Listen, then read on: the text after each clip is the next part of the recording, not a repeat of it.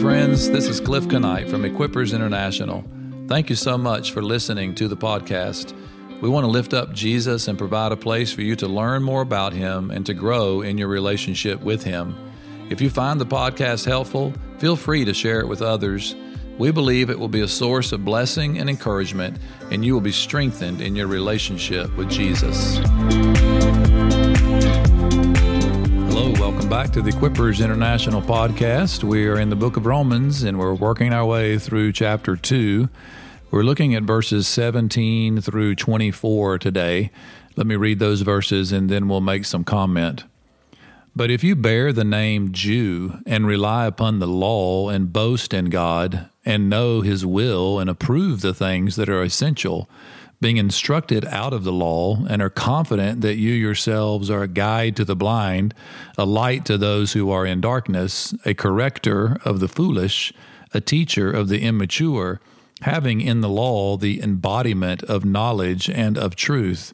You, therefore, who teach another, do you not teach yourself? You who preach that one shall not steal, do you steal? You who say that one should not commit adultery, do you commit adultery? You who abhor idols, do you rob temples? You who boast in the law, through your breaking the law, do you dishonor God? For the name of God is blasphemed among the Gentiles because of you, just as it is written. Well, today's episode is going to be pretty cut and dry, if I can say that. It's not going to take a lot of interpretation because these verses are pretty clear cut. Paul is now addressing the Jews directly. I've alluded a couple of times in previous episodes that he was probably directing his argument toward the Jews, but now it becomes very evident. Verse 17 But if you bear the name Jew and rely upon the law and boast in God. Remember in the previous episode where Paul started talking about the law, I mentioned that there was this attitude. Some interpreters look at it from different angles, but basically that the Jews were putting their confidence in the law now, there are those interpreters that believe that was not the case, but I think an open reading of Paul will reveal the fact that he was rebuking the Jews for finding their reliance upon the law in their standing before God, because this whole first section of Romans is all about what it takes to find the righteousness of God. In other words, to be in right standing with God. And Paul uses this word to rely as if to put your trust in and to depend on the law. And this led to a boasting in the Jews. It led to a disposition that said that they were better than other people. And Paul gives what I think is a scathing rebuke in these verses. It's pretty clear. He just says if you're the people that supposedly know the will of God and you approve the things that are essential and you're instructed out of the law and you're confident that you're a guide to the blind and a light to those in darkness, that you're able to correct correct the foolish or to instruct them and to be a teacher of the immature. And in the law, you believe you have some form of the knowledge of the truth. He says, but you do not teach yourself. And he's basically doing exactly what Jesus did with the Pharisees. He's pointing out their hypocrisy.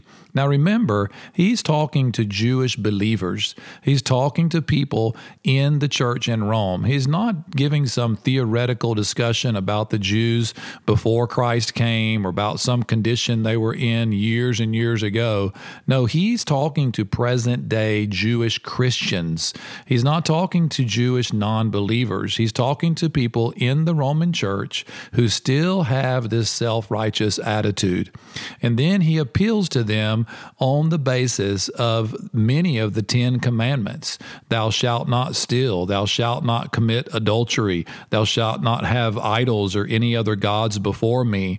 He's not alluding to customary laws or sundry laws, we call them in the Old Testament. He's alluding to the Ten Commandments, just like Jesus did on the Sermon on the Mount, when Jesus raised the bar from the simple commandment to the condition of the heart. So Paul's telling the Jews that they are guilty because they practice the very things that they preach against. Now, many of these are straightforward, talking about stealing and committing adultery.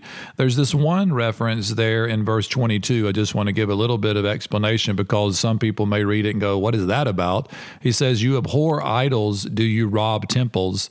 There was documented a practice in the first century where Jewish rebels would go into pagan temples and rob the temples, and they would take the idols out of the temples made of precious silver and gold and different substances that were valuable, and they would sell those for profit.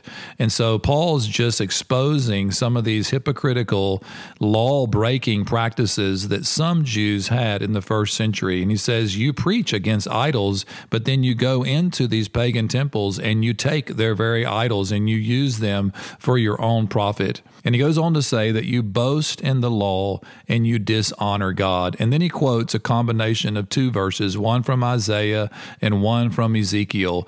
And he says, The name of God is blasphemed among the Gentiles because of you, just as it is written. It's a terrible and sad commentary on where the Jewish people were in this time. And Paul's beginning to flesh out some dynamics in the relationship, not only universally, but specifically in the church in Rome. I could only imagine that some of the Gentile believers were stumbling incredibly over the hypocrisy of the Jews in the church. And so, Paul, in his process, in this long discussion that we've been stepping through, now turns his attention directly to the Jews and he rebukes them for their hypocrisy. Now, there's not a lot more interpretation necessary for these verses. It gives us the opportunity to make a little jump through the chapter without getting bogged down on any issues, really. It's a straightforward paragraph. As far as application, I'm not sure that there is a lot of application for us today. You might be able to draw out some some secondary application and talk a little bit about hypocrisy or being involved in ungodly behavior to whatever extent. But really, it's not a passage that draws specific application to the Christian life. Remember that there are times in the narrative where Paul's dealing with situations that may not apply to us in the future. And so we don't have to strain the gnat, so to speak, to get some level of application. Sometimes it's very rewarding just to get the understanding of what Paul's saying because many times what he's saying is difficult to understand, much less to apply to our own lives. But in this episode, just let it suffice to say that Paul now has turned his attention to the Jews. He's giving them a scathing rebuke, and now he's going to move into a little more specific conversation about circumcision. And this will have some application as we move into the next episode. So today, be strong and courageous and love Jesus more.